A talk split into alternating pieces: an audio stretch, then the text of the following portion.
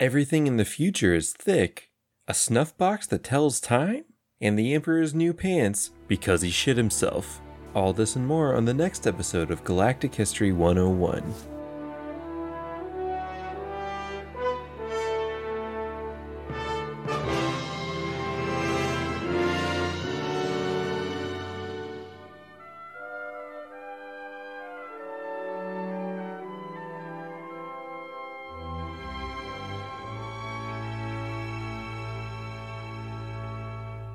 Okay, dive in. Let me let me let me get this opening going. All right. Hello everyone. Welcome to Galactic Ah, that. Okay, let's start over. Start over once again. Very quick. Very quick. We're just to do it right this time. Welcome to Galactic History 101, where this week we're looking at the next part chronicled in the anime Legends of the Galactic Heroes. The episodes The Klopstock Incident and Jessica's War, numbers 9 and 10. Uh, I am your uh, person who takes too many notes and reads them out loud to everyone. Uh, uh and also, I guess. I'll go with a Blue Bomber title today because I've been playing a lot of Mega Man games. Uh, Mick, so yeah, and then we'll go Kevin, Allen, Molly, Matt.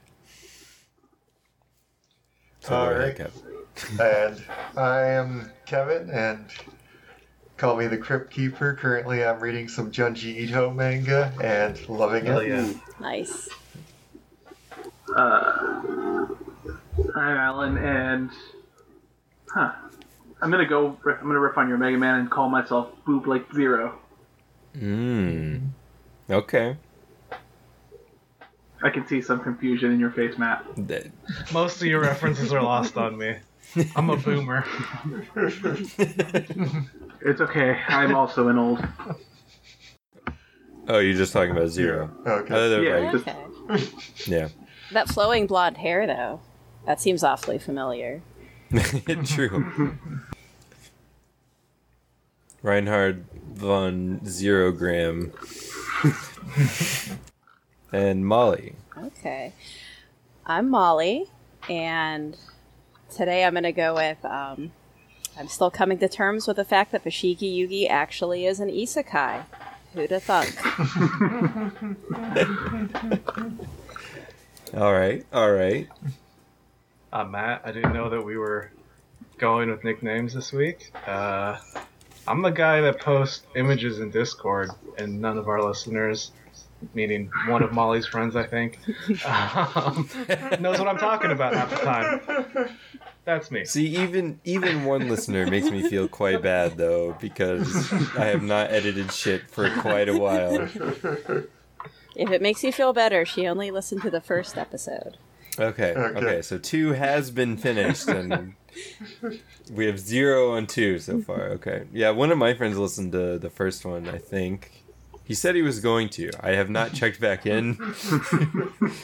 so maybe not. Um, well, now we're on, what is this, six? Yeah, this is six. So look at us. We're almost at double digits. Yeah. You know, we're over halfway to double digits. That's ambitious. we crossed five. We're almost at double digits. yeah, we're almost there. If you round up, we're there now. I it's mean, true. Hey, we're uh, double digits when it comes to episode numbers. We've hit episode ten. That's true. That's true. That's yeah. true. Yeah, but uh, uh, anyway, together, together we form the Sad Boy Yang Gang, much like Voltron or uh, the Power Rangers. Uh, any any of your uh, mechs that are made up of smaller mechs uh, of your choosing. Uh, we're like that, exactly like that. I am the left eyebrow. Each week we become less and less.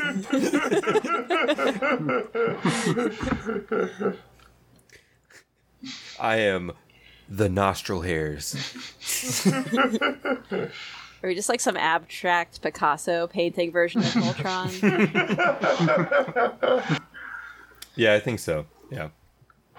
Um, yeah. I feel like I said some other shit before, but uh, two episodes we watched were Klopstock Incident and Jessica's War. As we, uh, as I already mentioned, uh, again, this follows the the trend we've been having of one episode Empire, one episode uh, uh, FPA, Free Planets Alliance. So yeah, our first one is a look into shitty noble land. is it's fun stuff. It's fun stuff. Um, I guess to get started here, uh, unless anyone has anything else to say before I dive in. Maybe I'll yeah, okay. All right, cool. Nothing else to say. Um, so we kind of get like a brief history of uh, the current Kaiser's rise to power.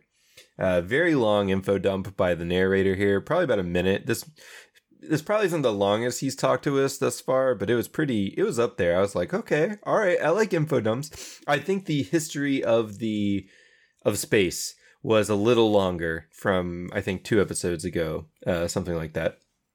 But this was still pretty good. Um, so we find out that Frederick IV is the 36th Kaiser, uh, and he's turning 64 this year. So, um, on the lower end of shitty old person, you know, um, he's he's probably, if I had to judge him based purely on his age, he probably doesn't know much about technology, and but but he still, you know, he still has some care for the people.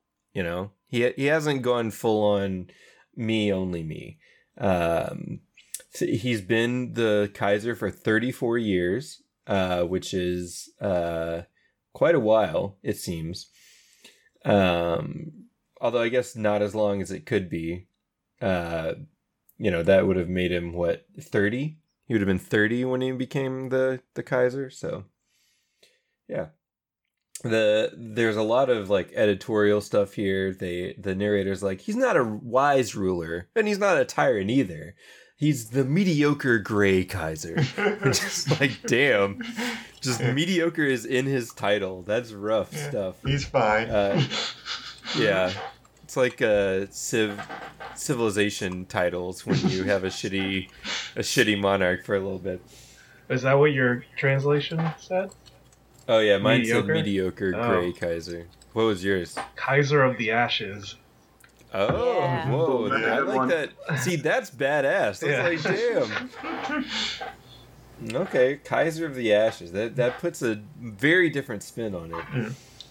Um, before he became the Kaiser, he engaged in debauchery of all sorts. Is what uh, how mine described him, and we get like uh, uh, just a picture of him with like 20 women in a room and they're all partying and drinking. It's like, oh, okay, I see what you're saying. Um, they we get that he was on the verge of being disowned, but uh, he also had two brothers named Richard and Clements. Richard being his older brother, Clements being his younger brother. Uh, they all competed on the throne. We get a lot of like historical drama, which I which was fun. Um, the uh, in in RC four fifty two, uh, Richard was sentenced for plotting the murder of their father, who's named Ottofried. Ottofried the Fifth. Yes. There's fi- there's four other dudes named Ottofried somewhere in in the past year. That's all right. Um, but you know, even though Richard was sentenced, turns out that uh, oh, that was just plotting shit, and Clements was really the one uh, who falsely accused him. So then Clements tries to escape, but uh, dies in an accident on the way. Uh, Very poochy. yeah, they they didn't uh, they didn't say that it wasn't an accident, which you'd think the narrator would.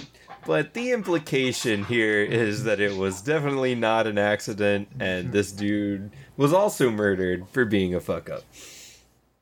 Um, so then we get like a shot of Ottofried on his deathbed, and he's giving uh, giving Frederick a a I I guess pardon question mark? Not really pardon. He's just saying yeah you're emperor now bye. But uh, only on the deathbed because the other two sons are gone um but then the narrator also tells us Frederick didn't give a fuck about politics, so Frederick or so bah, so uh, Lichtenlade is actually Lichtenlade, whatever. Yeah. Lichtenlade is actually the uh, the power behind the throne here.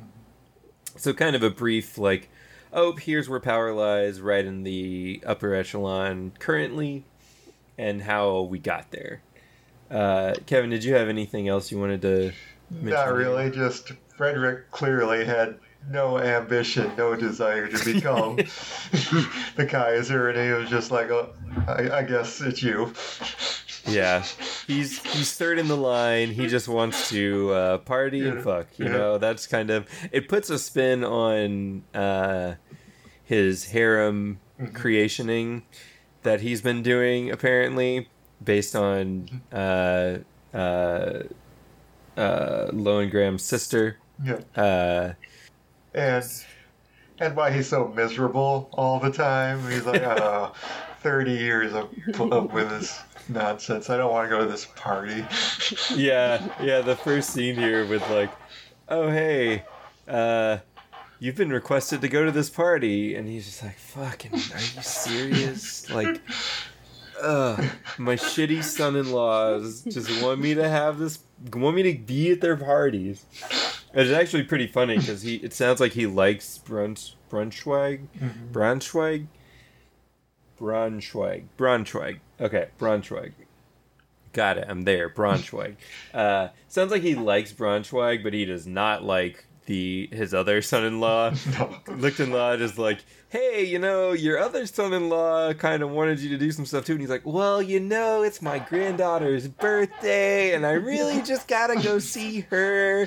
You know, Braunschweig really, Braunschweig really knows what he's doing. You know, like he's he's the good son, the good son. Littenheim is the other son-in-law's name, apparently. Uh, but yeah, again, Lichtenlaw's like, you you don't really talk to him much, do you? Huh? Do you like him? And the answer is no. Very obviously no. Um, but yeah, so Lichtenlaw's like, okay, fine, we'll go, we'll go tonight. And he backs off, and then we kind of see we we cut to uh, Braunschweig's house, where uh, there's a fucking enormous painting. I mean, it's two stories tall or something like that. It's very large, just enormous. And it's a painting of Kaiser Rudolph. Every painting we see in this episode, I think, is a painting of Kaiser Rudolph. I think, I don't know if Braunschweig is a particular collector of Kaiser Rudolph paintings or if there's no art allowed in this state other than Kaiser Rudolph paintings. I feel like one of those two. Actually, there is one particular picture at the end of the episode that is not of Kaiser Rudolph, but uh, you know, maybe that is uh, there's a reason for that. Uh, I, I like this painting a lot, though. Actually, despite me just hating on the fact that they're all of him, uh, I kind of get like the outside is gold. The outside of his cape is gold. The cape fully wraps around him, and there's like a single slit where you can see the inside of the cape, which blue. Uh, not sure if that's just shading or if it's actually blue. And you know, he's an imposing figure. He reminds me of like a uh, Warhammer 40k dude for some reason. Um, but yeah, and Molly, you have something on painting here. It kind of seemed like they made him look slightly better in the painting than in real life. Also, like he was a little more imposing. He was a little less schlubby. He was more upright. Like he's he's a big dude, but he's not like an in shape dude. You know what I mean? But in the painting, he's like very upright. He's like, I am a general or whatever his title is. I don't know. Like somebody's flattering him with this painting. Well, it's the it's a painting of the first Kaiser, Uh, right? It sure is. I was reading my notes from back when I thought it was him because all of the men look the same. I was like, brown hair. This guy has brown hair. Wow. No, but you're right. You're right. That was a major plot I point. treat people. My bad. no, it's it's all good. Yeah. Um, I agree with you that all of these men look the same because Uh, I would like to uh, just point, just butt in here. Uh, this is exactly how I identify all the different white people I know. Is all right. Who's got the who's got the different hair? Who's got the different glasses? Uh-huh, Mhm. uh-huh. You're wearing Yeah. different clothes today. Uh oh. Yep, nope, I'm out. Yeah. I'm out. You shaved your face? Oh no. Mm, yeah, that would be bad. I don't want to do that. Um, yeah, yeah. The, uh, the it is of the original Kaiser, um, and they are specifically making him look imposing. I'm sure though that Braunschweig has a picture of himself looking way more imposing than he is in real life, uh, because again, uh, all of these fucking paintings look the exact fucking same. Uh, this one just happens to be two stories tall.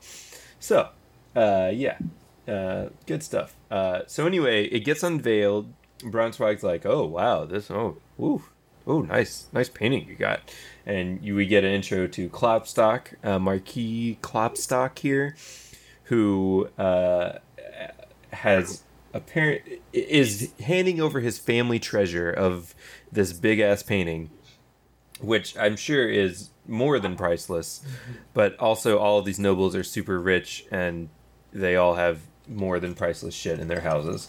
Um, but Braunschweig asks why Klopstock is giving him this, and Klopstock's like, "Well, I just, you know, just put in a good word to the Kaiser for me, you know." And we kind of get a brief little, uh, another callback to that intro history we got. Uh, apparently, Klopstock sided with Clemens during the War for Secession, presumably. Um, Clemens being the uh, younger brother who framed his older brother and then died in an accident on the way out of the country. Um, and apparently, this means that Klopstock gets uh, exiled for 30 years because uh, get fucked. Don't side with the wrong person when you're in a noble heavy uh, universe. Which, yeah, you know, can see it. Can see it. Klopstock's like, oh, that's water under the bridge. Just let me back. Let me back. My my children need to be need to be in in nobility. And so we kind of get a uh, we get a cut here away from that uh, without knowing what Braunschweig says. And Braunschweig and then Baron F- Fleg Flagel. Yeah, that is a name fitting of this little fuck. yes. This is this I believe is the shitty Baron from the movie who was talking to the mark or the marshal uh, during the film. Uh, and he sucks. He just has the worst face, the worst hair. Everything about him is garbage. Um, you know, he has a weak jawline. It's, just, it's all bad. It's all bad. He doesn't really have a weak jawline. That was just nonsense. Well, I just Uh, anyway, he sucks. he just looks like the spoiled son, like this Mm-hmm. shitty stuck-up noble. Honestly, Yeah. the most punchable face in the entire show so far. Yes, Yes. yes, Yes. agreed. He is a very punchable face. You would punch the shit out of this dude's face just on accident. You'd be like, "What? What's that?" Ah!" You know, it's he sucks. Uh, he sucks a lot. But anyway, he's like, he's talking to Braunschweig, and and the the Baron here is like, uh, I thought that it was you who drove Klopstock from society, not the Kaiser. And Braunschweig's like, yeah, fucking duh. Who do you think I am? Of course I drove him from society. Fuck Klopstock. He sucks. Um, uh, why do you think that Klopstock came to me with this painting instead of the Kaiser? It's because I'm the one who gets shit done around here, all right? I'm the good son in law. Fuck everybody else. Um, and uh, yeah, so uh, they're kind of looking out the window at Klopstock leaving. We see Klopstock get into his his car, and he uh, one these cars are crazy. Uh, uh, I think we all have a lot about these cars, uh, but uh, I'll give it to Kevin first here to to dive in. So I'm looking at them, and so they're like cars, but the driver section is like a convertible. So I'm like, is this supposed to be like a modern, a futuristic like horse and buggy where the driver has to sit on the outside instead of like riding horses? He's just driving the car. Like, is that what they're going for? And that's what I saw out of it. I didn't even notice that. I think that fits with with some of the cars we've seen before as well. Like the car that uh, Reinhard and uh, Kircheis were driving to see Annerose in a couple episodes ago had a very similar vibe of horse and buggy, but convertible. kind of, like, I think there's a lot here. Well, I don't know if this car in particular has it, but some of the later cars just are an insane design. And Alan, uh, what did you have on these? So if you look at the cars, they don't even have, at least the Imperial ones, they don't even have uh, mirrors. like, there's no rear, like, it's a limo, so you can't have a rear view mirror. And there's no side mirrors either. There's no passenger or driver side mirror. So it's literally just, hey, get out, get out of my way or die. And you know, thinking of the other episode here, episode 10, you see some of the autonomous cars on the FPA side. I would assume that these could totally be autonomous, but they aren't just because of, you know, the Empire basically still having servants and, um, yeah, because there's a lot, there's a lot of that in this episode too. Um, I mean, Um, honestly, won't anyone think of the poor help? Yeah, so so we'll probably go more into some comparison here in the next episode between these cars because listen, the the the aesthetic and uh, engineering design of these two states in this galaxy are extremely interesting to compare and contrast for me in particular, um, and I think a lot of other people as well, especially the five of us combined into our aesthetic Voltron. um, but yeah, so uh, so anything else on these cars before we get to more cars in like two scenes? Yeah, because I don't remember if it's going to show up in the next one. Uh, the blinker on this thing, or what might be the blinker, I don't actually know if it's a, if you know, if empires need blinkers. But like, if you notice, it's like headlight, blinker, blinker, headlight, and it's like, Whoa, I didn't oh, notice that. That's It's like- fucking weird. Yeah. like what are they going to like alternate one and then the other? I mean, I'm not gonna lie, that would actually be kind of cool. But So like, so you're saying are you saying there's two sets of what you just said or that's like So across the whole thing? So, so right side, right on the right side where the nor- headlight normally is, mm-hmm. it's headlight equal sign headlight. I'm And, guessing one. and then I'm the guessing, left side has the same thing or that's from okay, okay. So there's like a total of 8 lights on the front of the car. yeah, like, and that's you know not counting like if there's any running lights or anything like that. Wow. Uh, that's like- wild. why would you design it like that? Like, I spend a lot of time in and around cars, and uh, I have no idea who would do this. We're, we're nobles. We don't need mirrors or lights. Oh, you just get out of our way. Mm-hmm. That Yeah. I mean that car is also as wide as a fucking boat here too. Yes. I feel like that might be just a bad perspective shot, though, because that, and if you look at the looking at the person, it's maybe a little bit wider than my car. Yeah. I mean, it looks like a 70s style car boat, right? Like like thinking of like 70s Impalas, you know, just just they're fucking boats on wheels. Um anyway, uh yes, it and again the the feel of there's a front windshield which goes to convertible where the guy's sitting and then there's a windshield to enclose the back of the car is is a fucking vibe here. You know, like that that is a vibe that I'm not sure how to describe even like this is okay. All right. but yes, so it, it is indeed a thick a thick car as Matt notes in the chat here. it here. doesn't even Uh, have plates. There are no. Why would you need plates? Nobles got are above the weird law, sir. What is like the peasant gonna call a cop on you and you run over one of their children? I don't think so. Ah, that's true. Yeah. But like, is the it it's got the space for the plates. Like, why?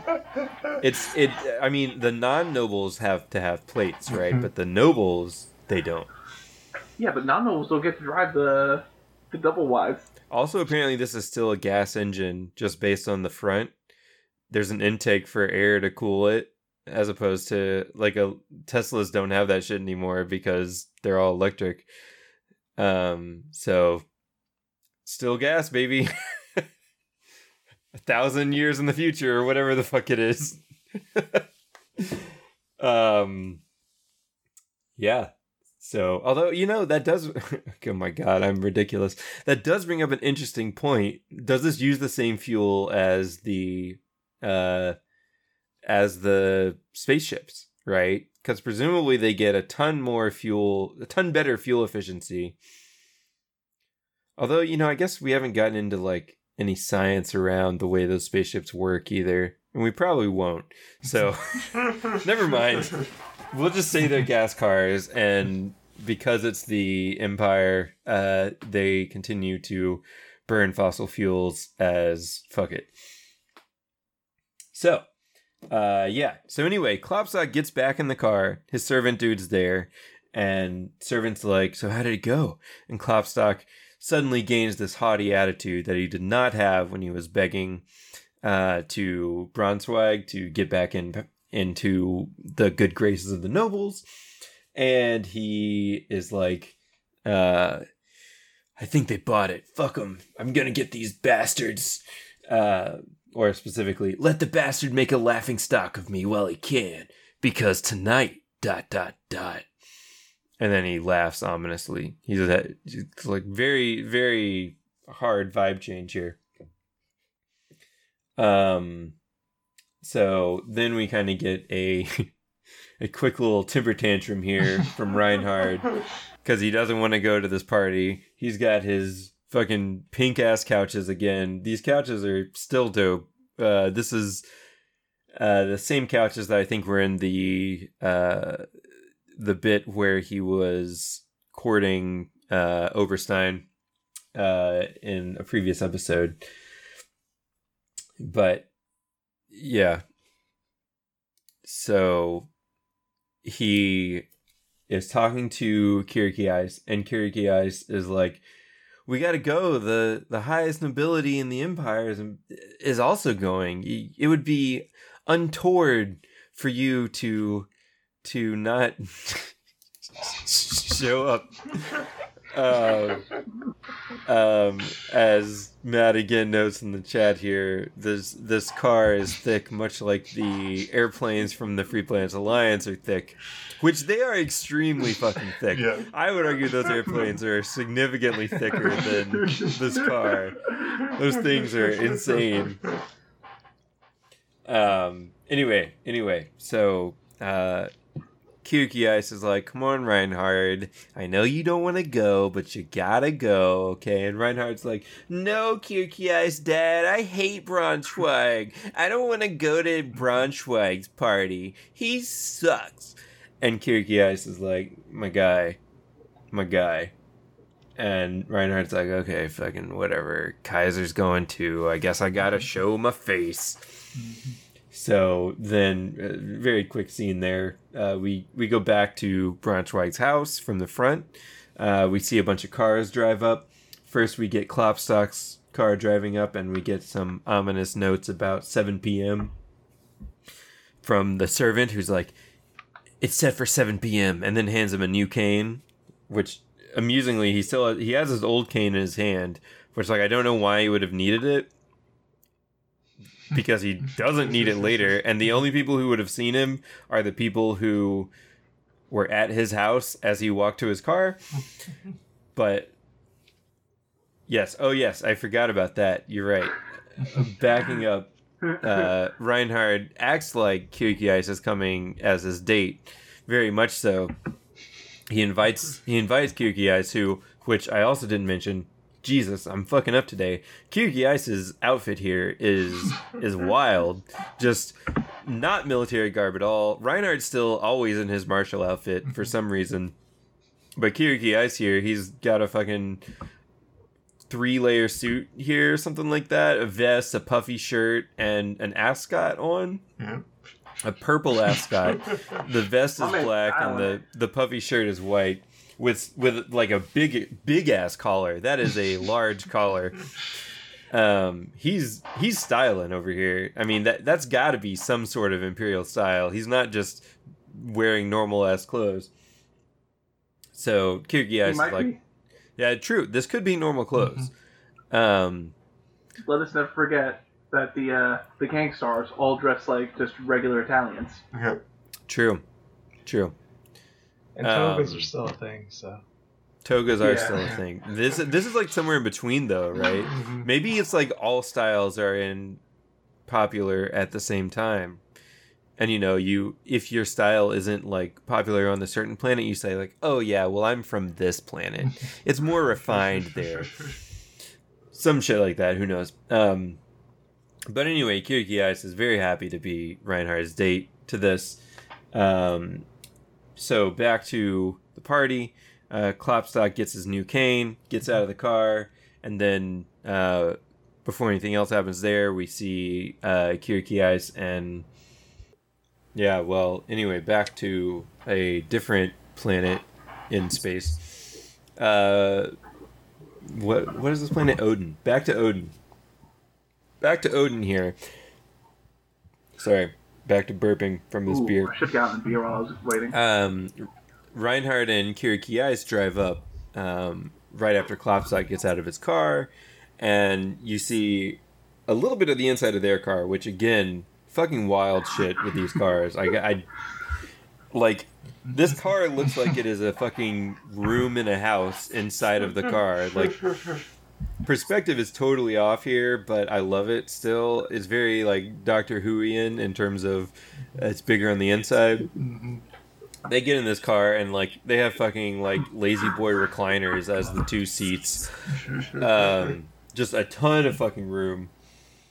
Uh it's four four of these like La-Z-Boy recliners basically facing each other um the height of the ceiling insane must be significantly taller than you see it on the outside uh they just have a ton of headroom uh anyway yeah so Reinhard here asks Kircheis to stay in the car, which immediately is like, oh, Like a Kiriki is not the date. yeah, like basically, like, holy Let's roll the window down for you, Kirky. Leave the AC running. So is he Yeah. negging him? Like, is this more of like a first time thing from last episode? Like, yeah, you Definitely can come with me as a date. And he's all happy. He's like, stay in the car. You can't mean, be seen apparently with he you. had enough shit to do. We don't see what any of the shit is. He's on his oh, laptop just- the whole fucking Yeah. time. He's just checking Beautiful Facebook. His laptop is insanely beautiful. Gorgeous. He's just blogging about his on his live journal about the night. Doesn't have a clock feature.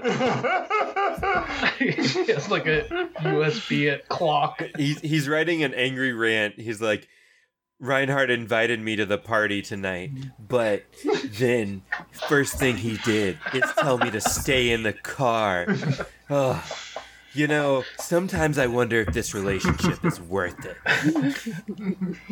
Yeah, look at that. Like three office chairs next to each other. That Yes. yes. I, it's it's crazy. I mean, I love these chairs though. They're they're quite good. So it's like just one seat wider than a Rolls Royce. Like, here, let me pull up a. He has. Uh, I mean, dude, his fucking arms. He has so much room for his arms in the chair he's in, and there's three of those, and he's not even close to the edge of the car, right? Like he's got so much left elbow room You here. know, I, I get it, but like this. Also, there's a table in the car. Like, Yeah, where'd that table come from? I don't think it was in the earlier scene when they were like, you stay in the car. It wasn't there. it was just it popped up on demand, dude. Like this. Like All right. it's not super far off the mark. Okay, yeah. if you got rid of that middle console thing, then and put it is- another chair in. Yeah. then- Yeah. yeah. but still, that's a nice. That's a that's a deluxe, fancy future. It's the double wide. limo. Yeah. They've they've uh, perfected the double wide car here.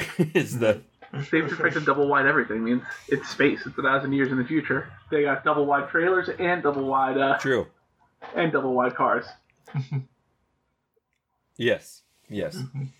um. Anyway. Anyway. Uh. Amusingly, Reinhard is kind of just still mad about being at this dumb event. He's like, God damn it, Kircheis.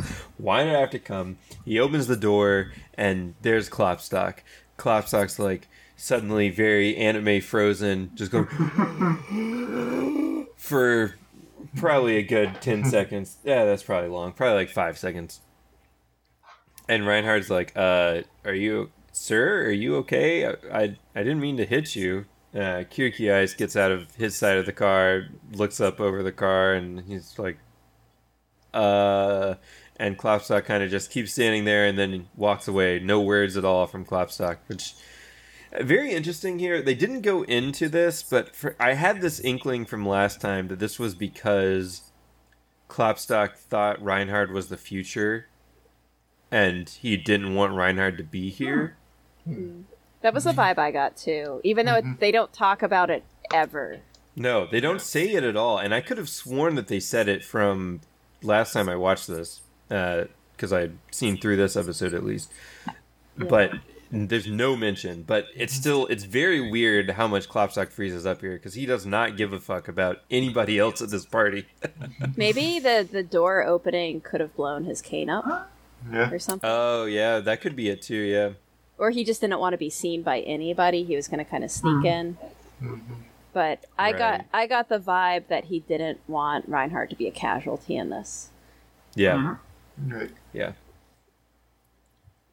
But yeah, so um, yeah, so Kircheis is standing outside the car for a second and kind of shrugs like, "Well, I don't know what the fuck that was," and Reinhard's like, "Well, whatever." But then we get a noble lady laugh. The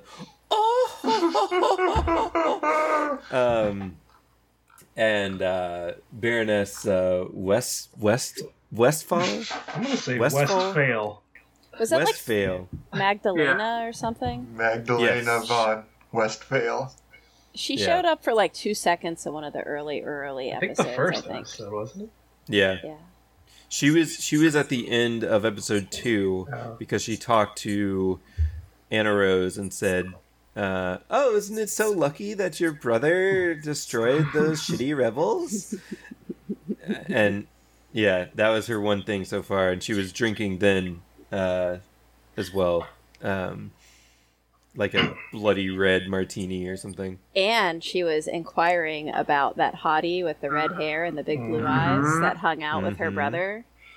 Why didn't you hit me And up, now- and now we now we get the the payoff of that as uh, the extremely horny Baroness here uh, is like, so Kircheis, I see that you're here. What you doing, bud? Why didn't you come to my last party? And Kiriki is like, uh, uh, uh, I I had I had duty. Yeah, there's there's duty. I had duty, and and. Uh, Reinhard's like, yeah, that's right. I gave him duty. That's right. I've kept, kept him him quite busy. that's that's real good. Sure you have. when he's not trying to slut it up with uh, Paul. Right. Paul, you know what? Yeah. Paulie. Let's go. Let's go, Paulie. Polly Oberstein. Polly Oberstein here, and I'm ready to lead your Black Ops division and murder as many people as I can. um, anyway, so so the Baroness invites both of them to her birthday party, and Reinhard, seeing a chance to get back at Kircheis here for making him come to this stupid party, is like, "Oh yeah, we'll be there. Don't you worry, Baroness." Poor Kircheis just abused here on both sides. pulling out his sad yang eyes. Just, uh, so long suffering. Yes. Just he's just like, oh no, the sexual harassment continues. On both sides.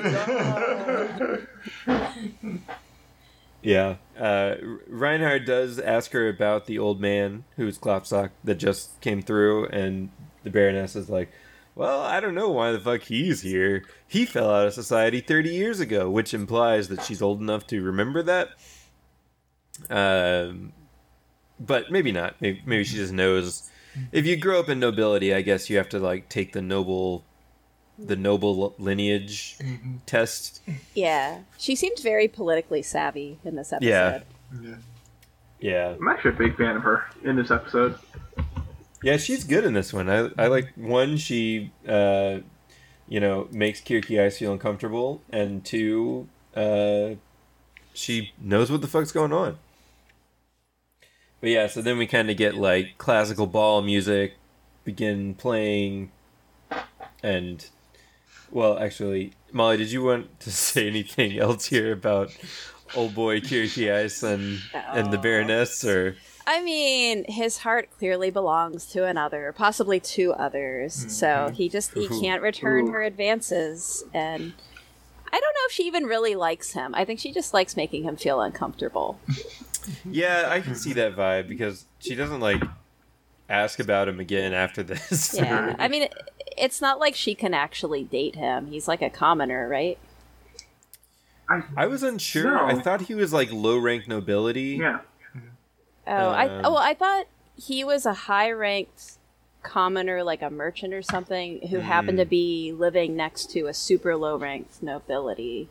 But maybe that's not the case. I assume that's why he wasn't actually invited to the party. So they definitely go to the same school, or they went to the same school, Mhm. right? Right, right. So I, I feel like there's some implication that they're both nobility there, but it could be that the high rank commoners do merge with the low rank nobility at that point. Because they were kind of like disgrace. They were in disgrace. Yeah. And they were like basically the equivalent of uh, Clop and Hop, Klopstock. Yeah. Yeah, and, and it definitely seemed like his dad was like "fuck the nobility" when uh, Kircheis asked about their new neighbors. So I Um, like, uh, yeah, Kircheis is like our proletariat hero. He's just a oh yeah, he is just a regular dude. Yeah, regular dude Kircheis. Although he's a vice admiral now, so True. like True. I think he could do whatever the fuck in the same way that like Reinhard got boosted by his sister's existence too, right? Presumably, All right, I'll bump him up to petite bourgeoisie. petite bourgeois. petite bourgeois, yes. yes. Um, but yes, I mean, definitely, I think the Baroness views him as nothing more than a plaything that she wants to play around with. So, yeah.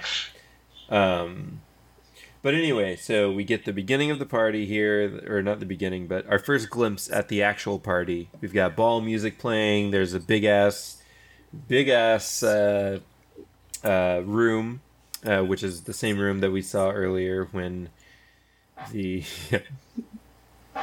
Sorry, I keep glancing at the notes and just seeing what y'all said about the laptop.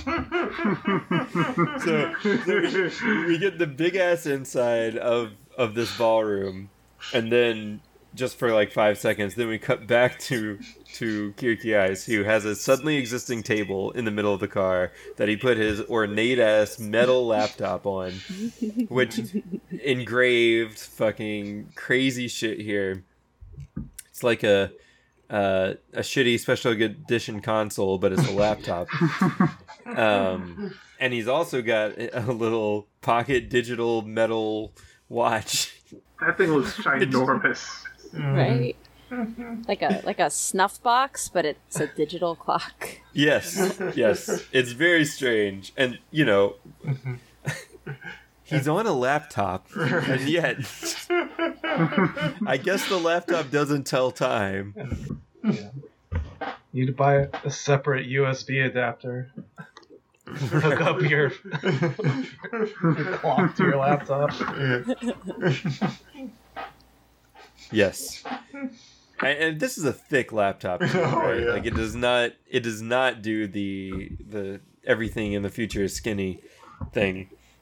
Everything in the future is thick. Mm. Yes, very thick. We got thick cars, thick laptops, thick airplanes. The only thing that's It's not thick there. is the people. Most of them. yes. Um.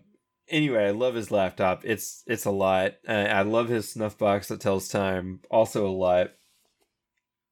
But yeah, I mean, considering that it was the late '80s, they were probably like, "Oh, it's actually it's not a laptop; it's a word processor. It's a future word processor. All it can do is, uh, you know, take notes on basically." Um. Anyway, just a tiny glimpse here, but I love the laptop. I love it. I love it so much.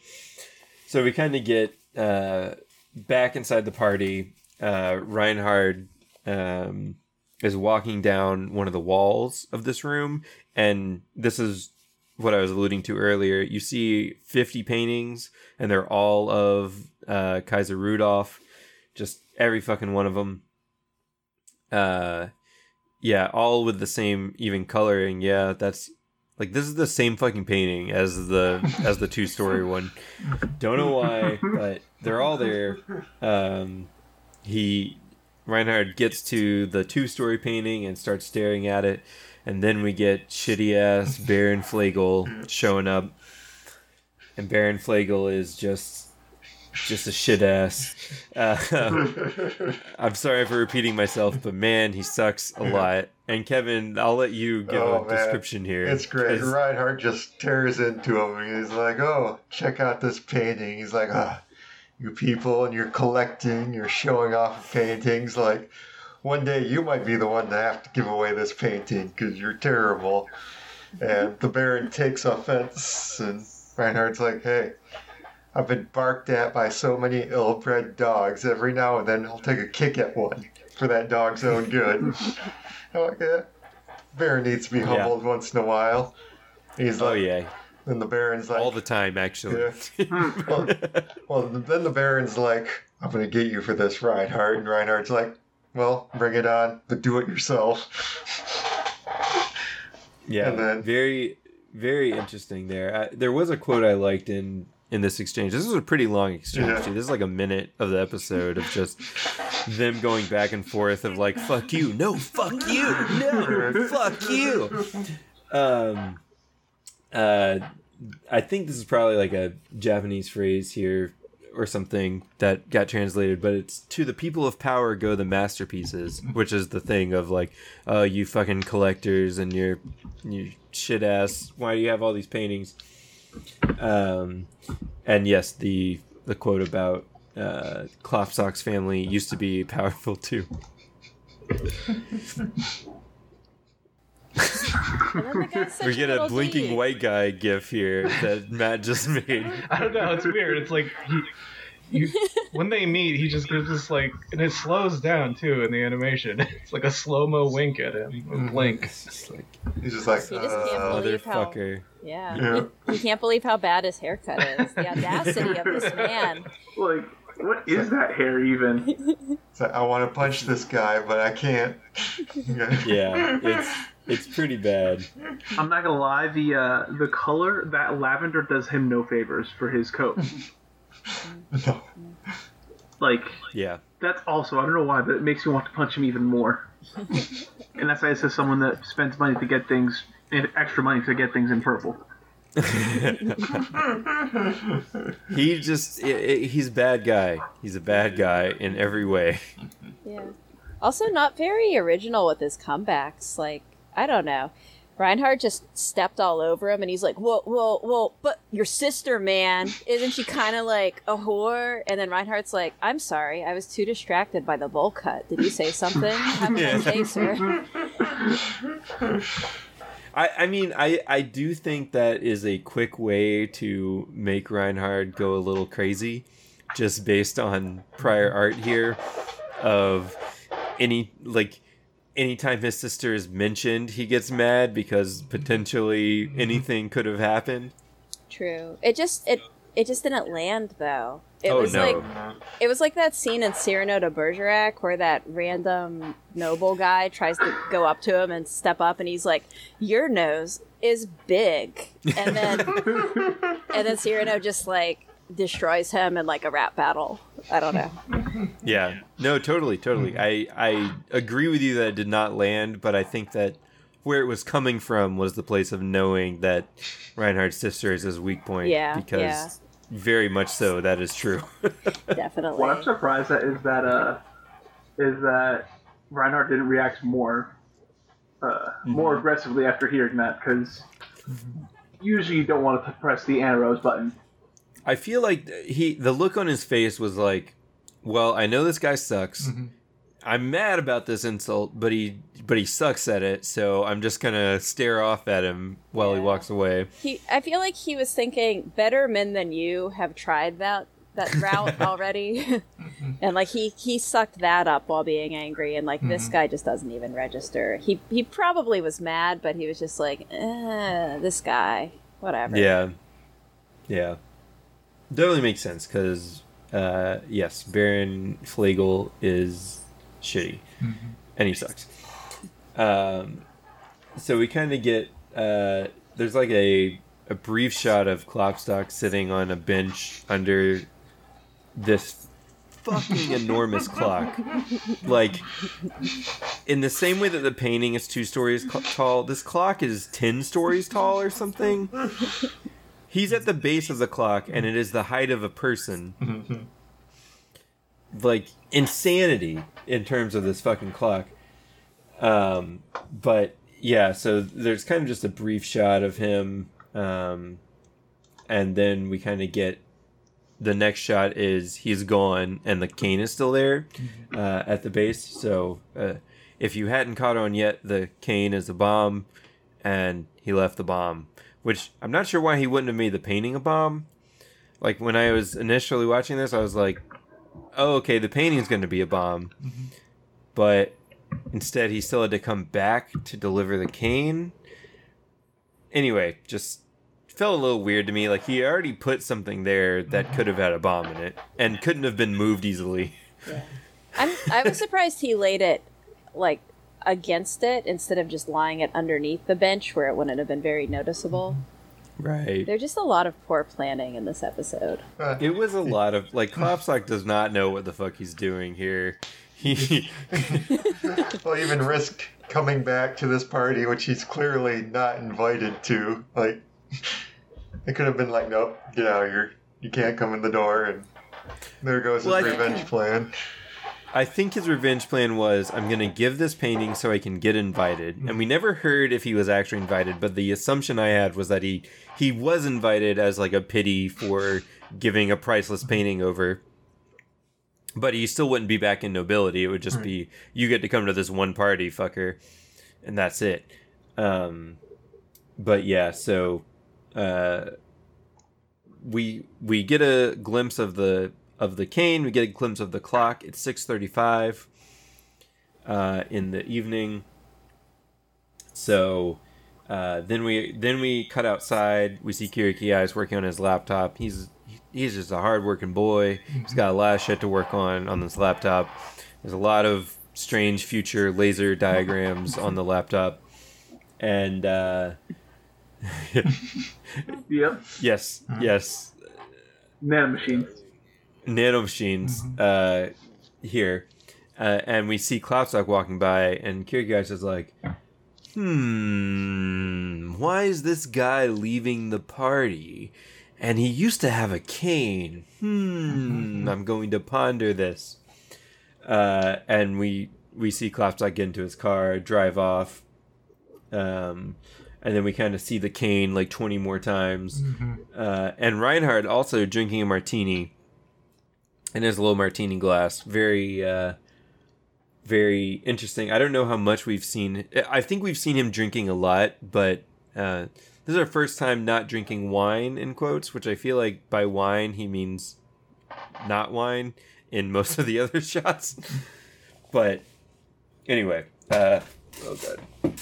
So we get the time again. It's six forty, uh, and then we get a commercial fade, is what I call them. Uh, just fade to black. Come back and and uh, we get our first shot of Ansbach here. I like Ansbach. He's he's legit. This guy knows what's up. Um, one of the things I feel like the show does pretty well is underlings of nobles can either be really shitty or actually legit. And Ansbach's an actually legit dude. Like he knows what's up. But anyway, Ansbach's talking to Braunschweig and he's like, I got some bad news. Um, you don't hear the bad news yet, but you're about to. So I don't know why they do this like 30 seconds of dramatic irony all the time. Uh, anyway, so Braunschweig's like, well, let's just, we'll go ahead and get started. We see Reinhard again, who is standing by himself.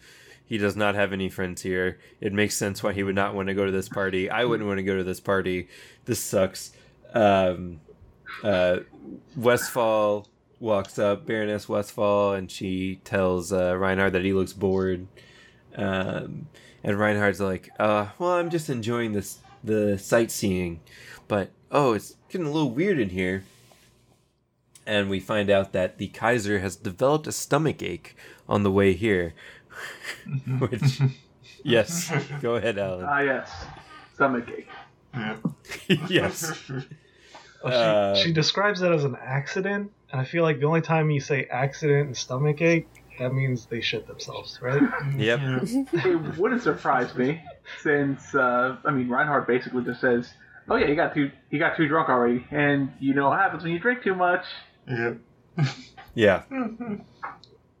I mean, I wouldn't know personally, but you know, I've heard stories. the man with a wall of booze behind him. Yeah. It's very true. These bottles are all mostly full though. You For keep now. Like, Yeah. really, this is the one oh god, not like this. This is the one that's gotten the most use out, out of me in the last year, and it's still more, about half full. What is it? That means you just enjoy enjoy the aesthetics of liquor, not the taste of liquor. You just like filming podcasts in front of your alcohol wall. Yeah. right. Basically, It's like that's your nerd is. your nerd wall. Basically, Um, but yeah, so a lot of like, I- I feel like that's an interesting look that the Kaiser was so drunk already before 7 p.m. that he shit himself in the car on the way to the party to drink more. Like, Yeah. that's that's that's definitely a vibe for this dude, and uh, ma- makes a lot of things like okay, yeah, he shouldn't be the Kaiser here. He is not doing shit. Just because No, he's he the is the Kaiser shit. now doesn't mean he has to change his lifestyle. he's Kaiser of the Ashes for a reason. Yes. Because actually, what you spread Kaiser it, of the you know, bottle. Yeah, The stain never comes out of those future leather seats, so you just have to burn it. that's fine. They can, And- they can just make a new car. Right, fine. and he's the. Kaiser. He probably has like a car for every day of the year. Yeah, I would be surprised. yeah, but but yeah. So uh, we f- we find out the news that the Kaiser had an accident, um, in quotes, not a car accident, but a shitting himself accident. Mm-hmm. and we cut back to Kircheis's working again, and he keeps thinking about Klopstock, and he's like, "Where the fuck did that old man's cane go? How it's not possible to walk without a cane if you had a cane. So what's going on here?" We, we get another we get a bunch of strange shots in this episode that are just two seconds long of Klopstock and his retainer being like it's almost time. It's about to happen. Oh my god. Holy shit. Who knows? This thing's about to explode. We get this like 20 times. Uh, and one of those times is right now. Um uh i i wrote as a quote here very anime power up levels. So it's like you know they're we're just getting two shots of people reacting to oh my god his power level keeps increasing and then it takes the whole episode for it to increase um you know five minutes long uh 15 episodes style uh but anyway so we just keep getting shots of the clock here it's now 650 uh Braunschweig announces again. I, I he announced it before, right? Mm-hmm. Anyway, I think he announces this twice that the Kaiser's not coming, and that they're. Uh, he seems to be trying to save face here. You know, just a lot of like, yeah, uh, y- you know, it just unavoidable. It was an accident, and I, I'm sure this happens all the fucking time too. like, Bronze has got to be fucking used to this shit. Um, but you know, one second of that, and then we go to Kira Kircheis talking to the uh, the guard at the house, being like, "You've got to let me in. You've got to let me in. Something's wrong." And they're like, "What? What's wrong? What? What the fuck are you talking about?" Um, I the the guard the helmets these guards are wearing also reminds me of like 70s sci-fi Mm-hmm. like uh oh god what's the movie the one with soylent Soylent Green. Silent Green. soylent green that's it that's the one there we go i was i was so close i was halfway there um um that style of film or like the prisoner uh that show british show whatever anyway uh, or maybe Devo, the band. Just I'm all over here, but uh, these helmets are, I, I kind of like them.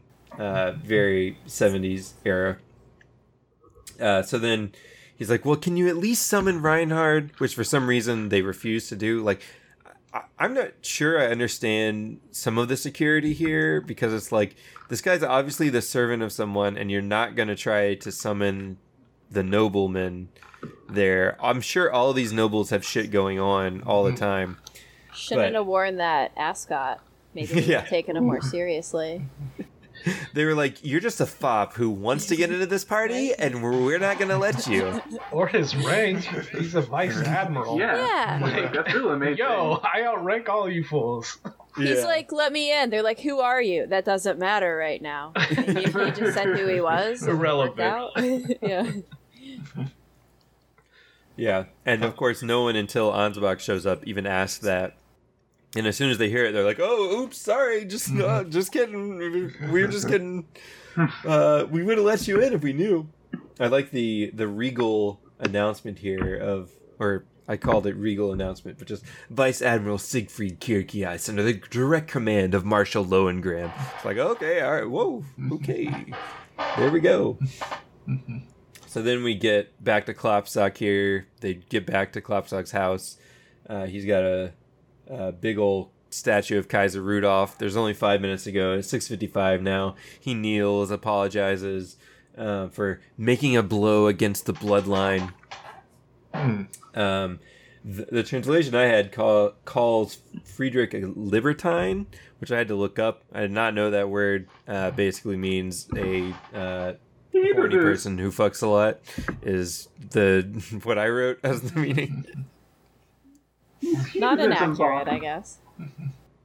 Yeah, in our translation, he said he was doing this for the sake of the Goldenbaum dynasty. I'm like, so is there someone going to take over after you assassinate the Kaiser in the family? Or Right. Is he just so bad you're like, I can't have him soiling the name anymore? Mm-hmm. And we know he uh, has heirs, right? Like hmm. The other son-in-law was not there. right? Yeah. Yeah. He's got kids. He's got grandkids and other things. Mhm. Maybe. Yeah. How old is his grandkid? Old enough. They might have said earlier, I can't remember, but it was Elizabeth um, They was have- celebrating her birthday. Mm, They haven't said it yet. What is the Goldenbaum dynasty? I don't remember what The- that is. That is the current dynasty of the Galactic Empire, started by Rudolph the First. And I don't remember At his some last name point- being Goldenbaum. it's not. Like that's a very Jewish last name. As someone who is also Jewish, I'm allowed to say that. Like it's Well, I mean- there are a lot of Jews in Germany that they're basing all this off. Mm-hmm. True, true. True, it be- true. They became the Kaiser. I don't know. It, it was in fact Rudolf von Goldenbaum. okay. Okay. So that's why Golden All Bomb right. Dynasty over Yeah. here. All right, all right. Um, but yeah, uh, so uh, Klopstock, not Kaiser, Klopstock here again says uh, that he's trying to fuck over Frederick and Braunschweig because Braunschweig manipulates matters of state. Um, so he's not like pure anti Goldenbaum like uh, Reinhard or like Oberstein, both of whom have expressed their hatred for nobles and uh, the dynasty, but he is very anti Frederick, anti Frederick's uh, retinue. Retinue? Let's just say entourage. Yeah, yeah no, no, that's right. That's Retinue right. is a real word that I Yeah. use correctly. I don't know how to pronounce it, but that is a real word, Okay. and it is correctly used. Thank you. Uh, I am very bad at words sometimes, especially ten dollar ones I don't know the meanings of. Um, but anyway, he it definitely seems like he's like this is too much. This guy is so shitty. We need a new uh, Kaiser. Um, not the Kaiser system is fundamentally broken, and we need to break away from nobility. Uh, so anyway, just a interesting look into the mindset here.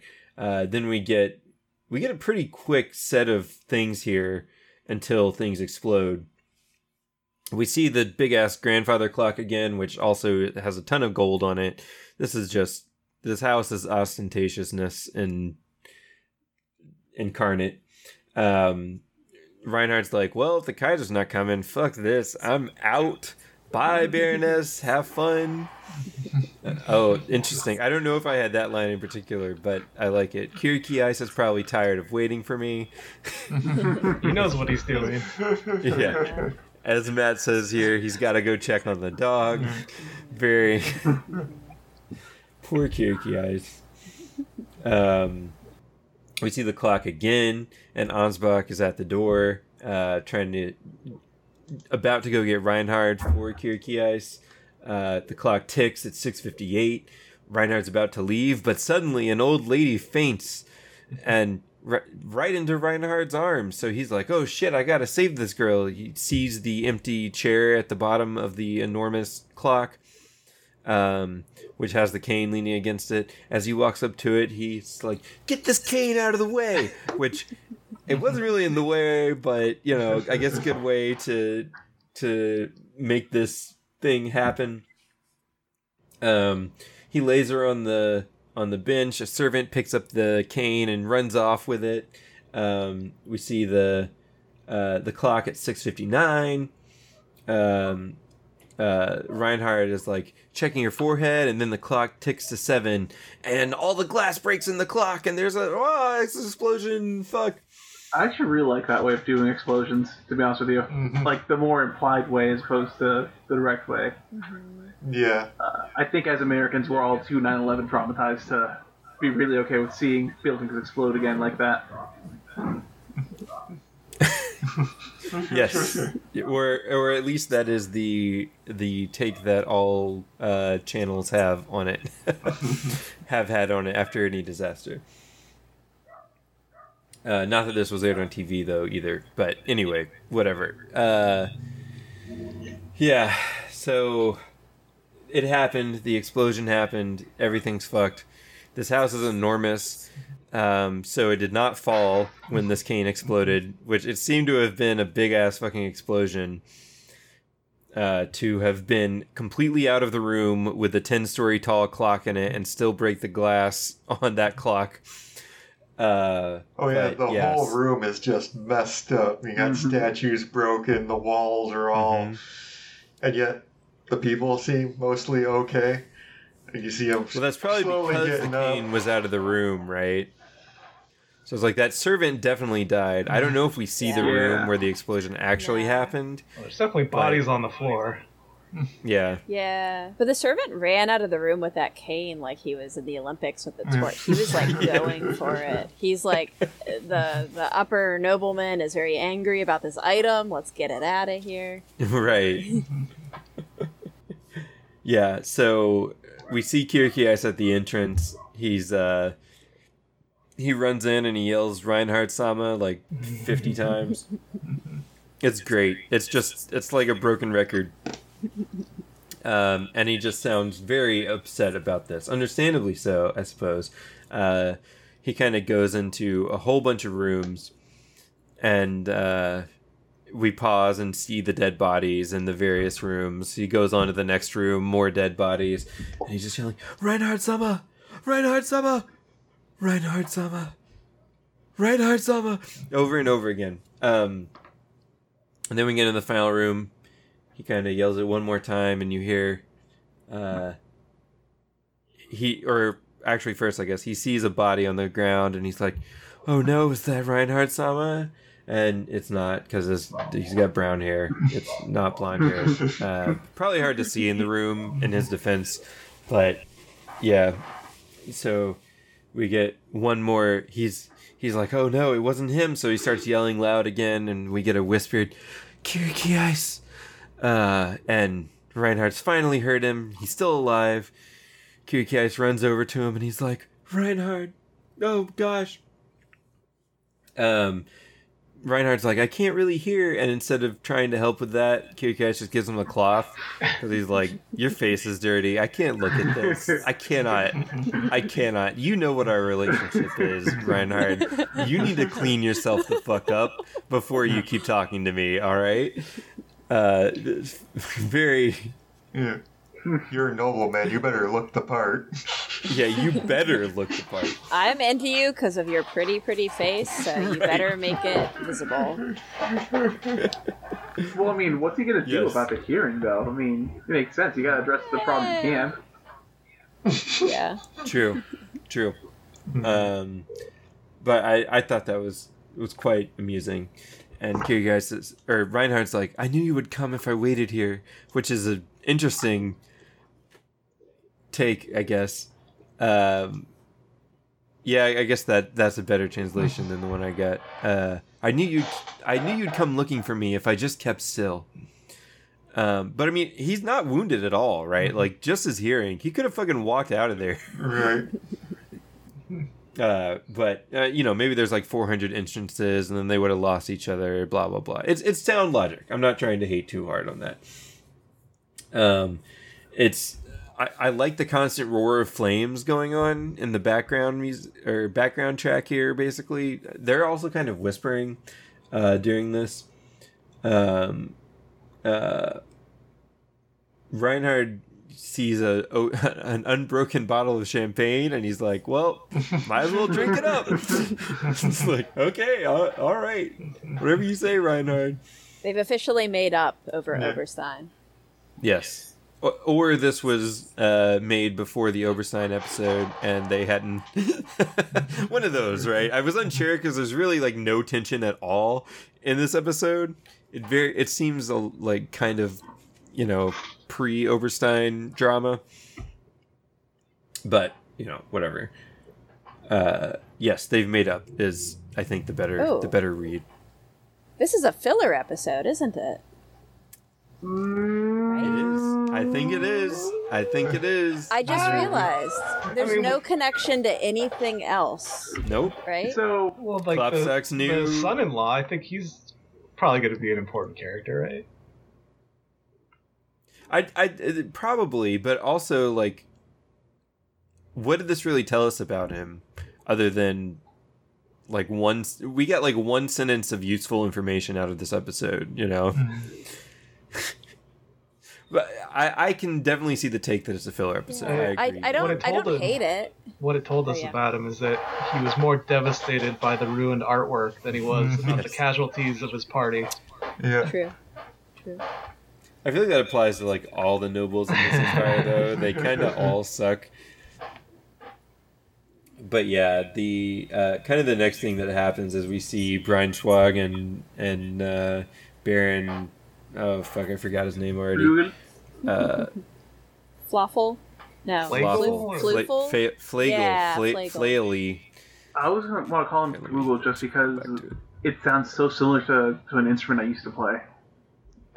It's Flagel. It's Flagel. Flagel. Okay. Flagel rhymes with bagel. Yeah, but that's also a type of Bagel bagel you can get bagel. at my local bagel shop. I might try that. Ah.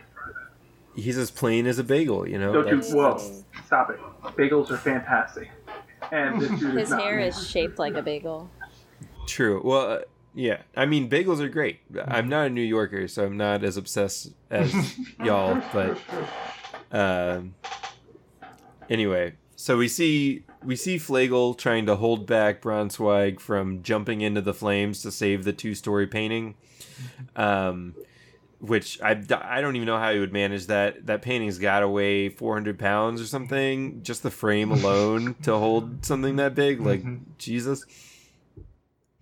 Uh, but anyway, so uh, we're watching that. We see the flames like eat into the edge of the painting and climb up it.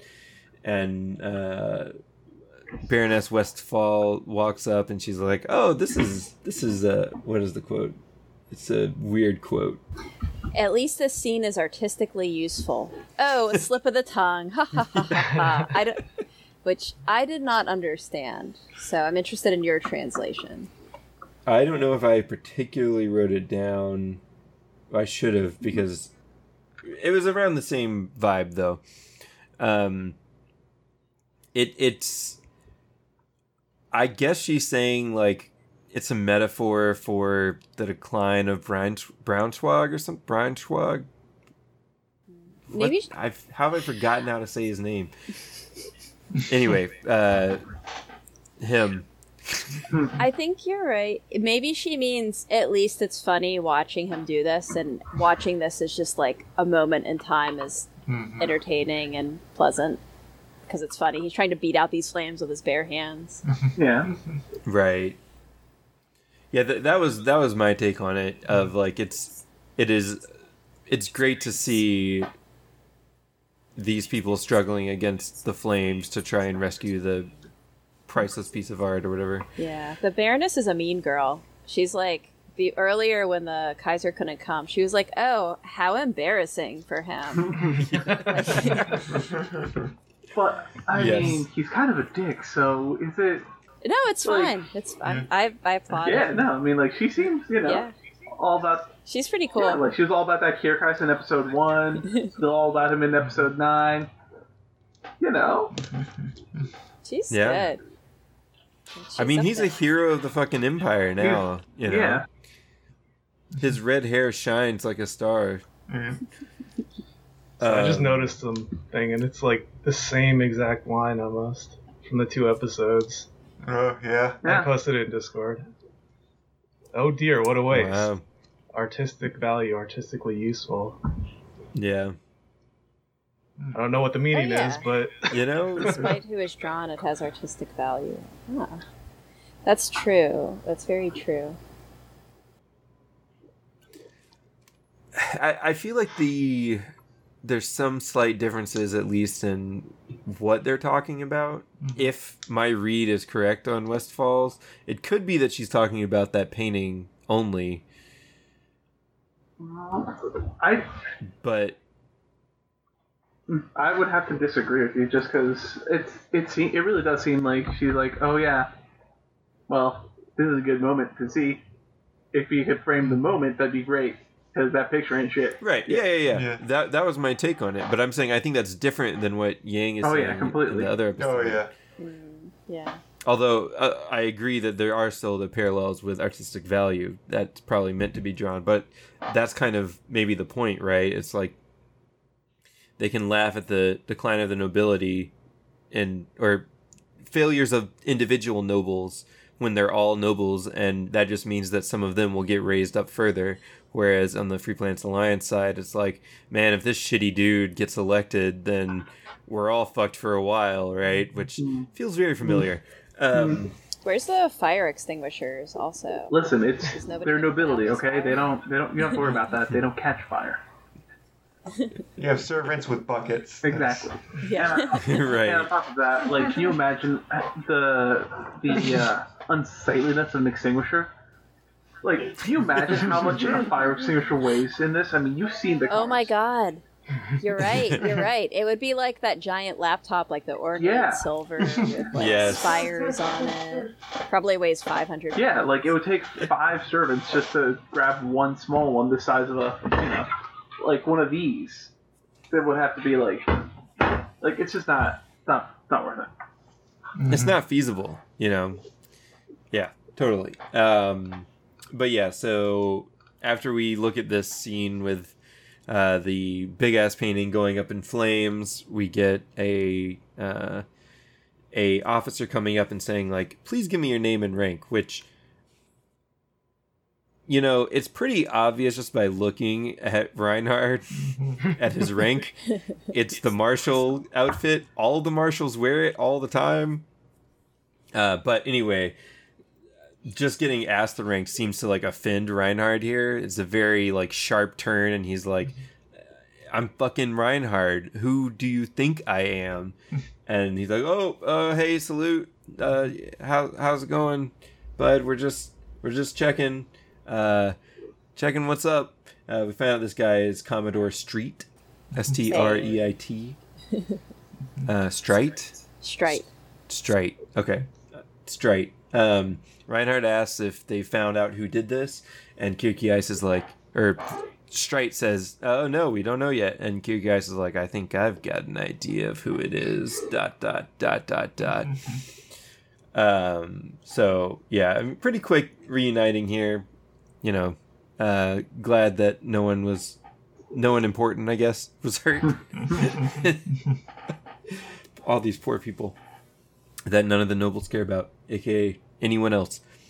Uh, so then we kind of go back to Klopstock's house here for a second. This is this is the only other painting that's not of uh, of Rudolph, uh, and it is apparently of Klopstock's son, who died in uh, The the second war, I uh, believe. Yeah, yeah, yeah. Like, yeah, whatever battle. I don't The know what second- call them. the second battle of Iserlohn, Yeah. I think, is what it was. Yeah. Um, How many battles have there been? Like, which battle did we Six. see? This was so Fourth? we saw Number four, I think. no, because the fifth one No. was the one from the first few episodes that ended terribly with a billion people dying. Uh, and technically, I mean, was that? e- I mean, was the takeover even a full-on battle? I don't think either of the ones we've seen were called Battle of Iserlohn. I believe it was It was the thirty Battle years ago. of the gas right? the gas plant giant uh, planet, whichever that one was called. Well, it was a battle though, because they used their like Death Star beam, right? The not the one, not the Trojan horse where they like snuck in, but in the movie slash first couple episodes, don't they? Use I thought they didn't use the Death Star don't think- beam in the first. No, I don't think so. Oh, I thought they like maybe they. that did. one was one that were like, it's the fifth battle of Tiamat, and our boys were like, man, Yeah, ID tag soldiers with ID tag guns. Yeah. They've even already assigned a name to the to the battles. uh huh. Yes, uh, war never ends. uh, whatever it is. Um, but yeah, I think that was. I think you're right. That was the fourth battle of Tiamat, and then the battle of Astarte was the one in the first two episodes. Okay. and then so the movie was the fourth battle of Tiamat. The first two episodes were the Battle of Astarte, um, and then the six and seven, I think, were the two are were the Trojan horse uh, ones. And this was thirty years ago when uh, Klopstock's son died. Um, but anyway, he's. Uh, Johann, do you laugh at your father's foolishness? If only you were alive. Uh, dot dot dot. Uh, the uh, the retainer comes in and he's like, uh, mm, uh, sorry to tell you, bud, but uh, the Kaiser didn't go and Braunschweig didn't die. So that's great, right? And Klopstock kind of like goes into his shitty life for the last 30 years, refused marriage, exiled from society. Uh, and it's all Braunschweig's fault. And then he tells the retainer to leave because he's obviously about to kill himself. Uh, I like the retainer's face here. We kind of get like a good little, like, oh, fuck. Oh, oh, fuck. Oh, poor Klopstock. And then he's like, okay, bye. Walks out. Uh, so then we get uh, we kind of jump back to tea with Annerose for some reason. Uh, it's like a nice minute long scene of Reinhard and Kircheis just drinking tea with Annerose, and and they're like, yeah, you know, we came to ask if we could go fuck up uh, Klopstock.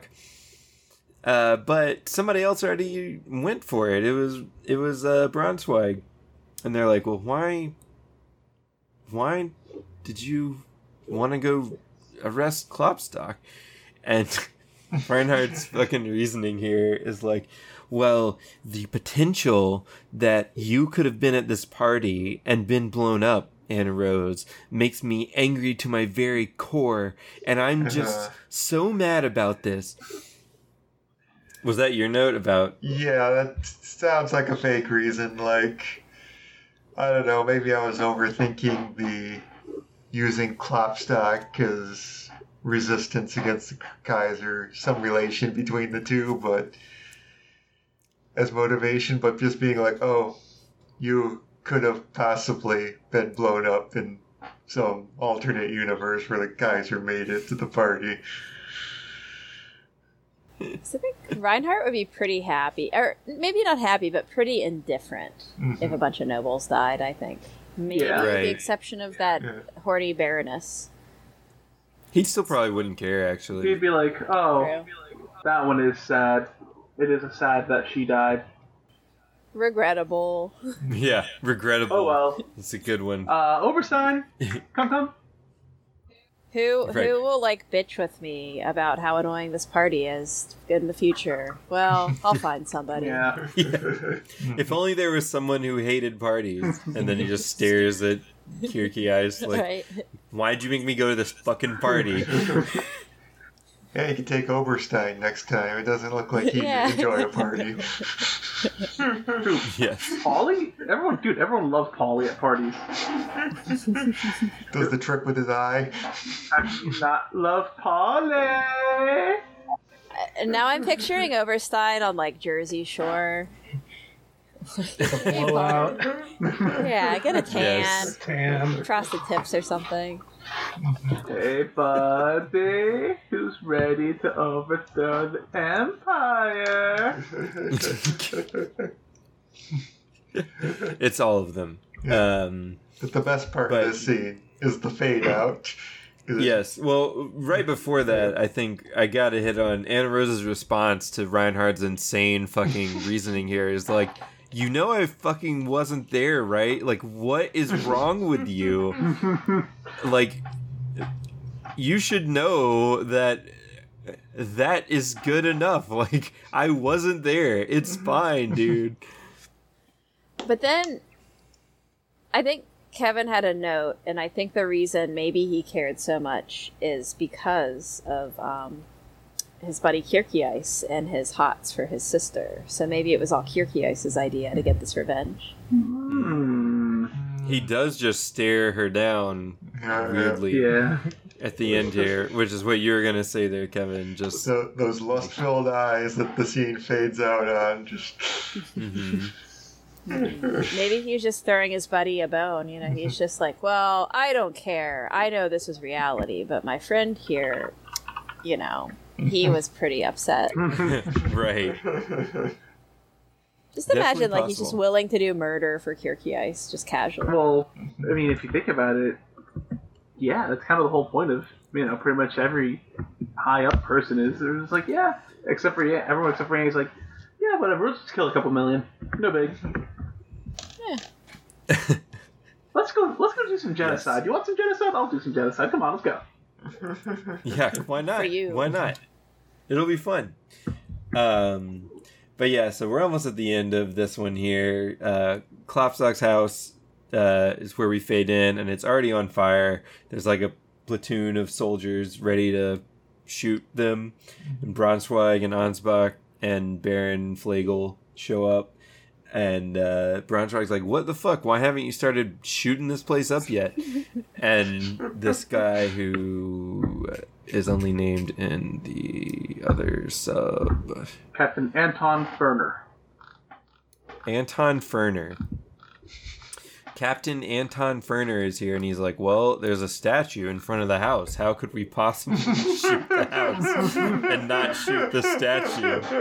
That would definitely be impossible. I don't think you understand how our guns work. They would definitely destroy this statue." And Braunschweig is like, "What the fuck is wrong with you?" And I don't know if he is saying that from the standpoint of, of course you shouldn't shoot the statue, or if he's saying it from the standpoint of, why, of course you should have shot the statue. Uh-huh. It's, it's left ambiguous in my head here, considering how much he cared about that painting. Mm-hmm. The art, but then also like propaganda within cultures like this. Like, what if it was a statue of like Mao or something? They probably wouldn't have Mhm. shot it. hmm Why do they even need to shoot into a burning building in the it's like, Yeah. all right, he killed You're in a himself, right? Like, Yeah. we all know what this is. The house was already on fire.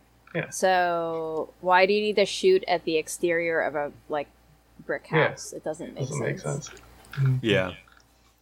But yeah, so then we get uh, the shot of Klopstock dead with a gun next to his hand, the house falling around him on fire. Um, the narrator then pops in and he's like, The history of the empire was one of unstable or insatiable political struggle.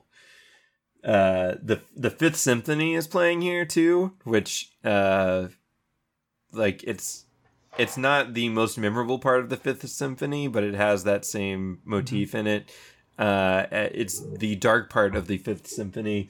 Uh, it is uh, it fits the the I guess noble failure of this moment. Uh, and the narrator again says, Of the imperial succession, five were assassinated. Of those who died struggling for the throne or were assassinated, the number is not accurately known. Um, that was my translation, at least, which doesn't sound very good, but it's basically saying that the uh, people trying to become the Kaiser have been assassinated, Kaisers have been assassinated, and people struggling for the throne is an unknown number of deaths, um, which this is presumably included as one of those, is why it's being brought up. And uh, the nobility sucks and fights each other all the time forever. Yep. Um, and then the the lessons that I got there was this is all included in the history of the Goldenbaum dynasty and is not generally known. so presumably, you know, propaganda hiding the severe number of noble uh, politicking and assassinationing and etc. Which again gives credence to my theory that the younger brother got murdered. It was not a space accident. It was it was murder. So anyway, that was the first episode here, our Empire half of of the pod. Um, so yeah, any any notes on this episode that we didn't touch on that we want to hit?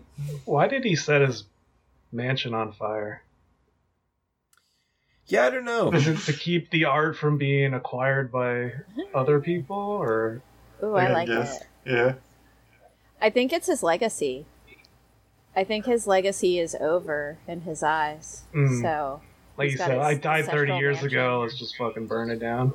yeah. Yeah. Yeah. It has to do about like honor maybe in a weird roundabout way. I don't know. Maybe he just doesn't know how guns work and has and like like I don't think He like died of this is- smoke inhalation. There was no bullet hole or blood. Yeah. he was just holding the gun. Well, no, I mean like so it looks like they these always look like they shoot lasers instead of like regular bullets, right? Like mm-hmm. from what I heard, True. maybe the laser went through him and you know hit Caught it. One of those lavish Set a fire. curtains yes. on fire. Which I'm not gonna lie, that seems to me like something to be likely because Klopstock does not look like someone that knows how to use a gun. True. Mm, true. Although maybe they they probably all got gun training in noble school. Yeah, but listen, gun training, Knowing how to use your sidearm is a requirement for a noble. gun training when you're like 20, and now that you're 65, right. You know, they probably don't even make the same Yeah. type of gun. Like, yeah, I'm just like, like that's my You know, you used to have to like stuff the laser inside of the of the muzzle, yeah. and then you would shoot it. And now it's just it's uh, a, like the laser's in there already. Like fuck. Oh, Molly, you were right. This is a pure filler episode. It's not It- from the Hey. original novels. No, it's, It's from We the should- guided novels. I'm not sure what those Okay. are, but I'm not sad that it's filler. I think we should note that it's our first filler episode mm. and it celebrate. is not actually. Yeah. No. What was the first The one? flashback episode, was Episode- filler, right? Seven, I believe, was the first filler episode. And There's a. Is that the flashback episode I think that was a flashback episode, but that's the first full-on anime only episode. Because I guess I didn't consider that filler because it gave new information and backstory, but maybe it wasn't new new. You know what I mean? We already kind of knew the motivations. It was just an expansion of that. Okay. So seven was no, Isabel I'm sorry. captured. Uh, it was. Eight was cold cybernetic I think that actually might have been it. To be honest with you. Cold See, that one was eyes. fucking great. I'm Yeah. I'm sad to hear that was anime only. Although I guess we're only watching the anime here, so that's you know. And, and I'm not saying filler has to be bad either. Like Yeah. all of Sailor Moon is filler, and I love Yeah. Sailor Moon. It's significantly better than the manga, uh, in my mind. But I would have to reread it before I make a statement one way or another. it's so much shorter. there. It's like it's like ten chapters as the first season, Mhm. Yeah. which is 52 episodes. Mhm, mhm. I do I do enjoy the the older anime versus the newer Crystal, which is supposed to be more direct to the plot of the manga. So yeah. I really should. Wa- I really should watch Crystal at some point to make my. You should watch the old one with the new dub because Is it on Crunchy? Okay. have you all It's on watched Hulu. It's on Hulu. I think. Mm, I watched the first few seasons of Sailor Moon when it was on Toonami. same. Yeah. Yeah. watched, like, Go the bleach first your 10 roots, nigga creep. Yeah. but I couldn't. I I've- don't know. I was kind of bored by it.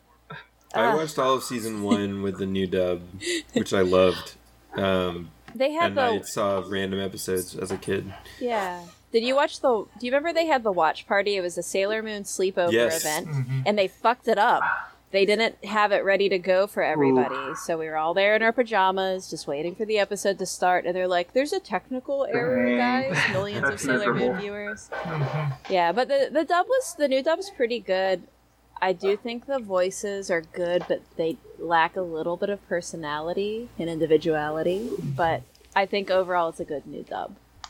Okay, Mhm. I like it better, but you know, It's I didn't mean grow it's up as much with it. Yeah. So No, I mean it's objectively a better dub because the edits aren't there. But Right. What? You mean they're They not didn't- having jelly donuts? they don't cut out entire episodes. You mean Yeah. that? You mean that? Uh, Uri- uh, not Uranus and Neptune. Wait, yeah, it is Uranus and Neptune. Yeah, yeah, Yeah, you're yeah, just. They're not just yeah. cousins. they are not cousins. They're not cousins. And then those the new two, those two guys that were under Beryl, like Zoisite uh, and they're I think? What? Yeah, Mhm. Zoisite. Man, I remember way too much Sailor Moon for how much I didn't actually watch Yeah, it. apparently. Jeez, I don't remember th those fucking names. My first I- introduction to Sailor Moon, I was probably in seventh grade, and there was this guy who was like a year older than me, and he messaged me on AIM and wanted to role play as Sailor Moon's characters. I was like, what is You said yes, happening right? right now? What are you talking about? He's like, you be That's- Sailor Venus, I'll be Sailor. I was like, I don't Yeah. Yikes. Bro. Yeah, we've all been there. Yeah, I mean, wow.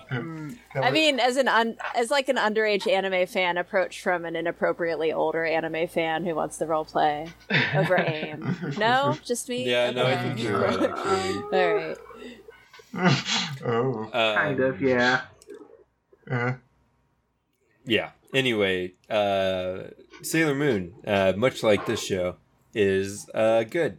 Very good. Um, so, if there's nothing else here, we should probably take a quick break, and I'll go get a beer too. Same. Yeah. And okay. Yep. yeah,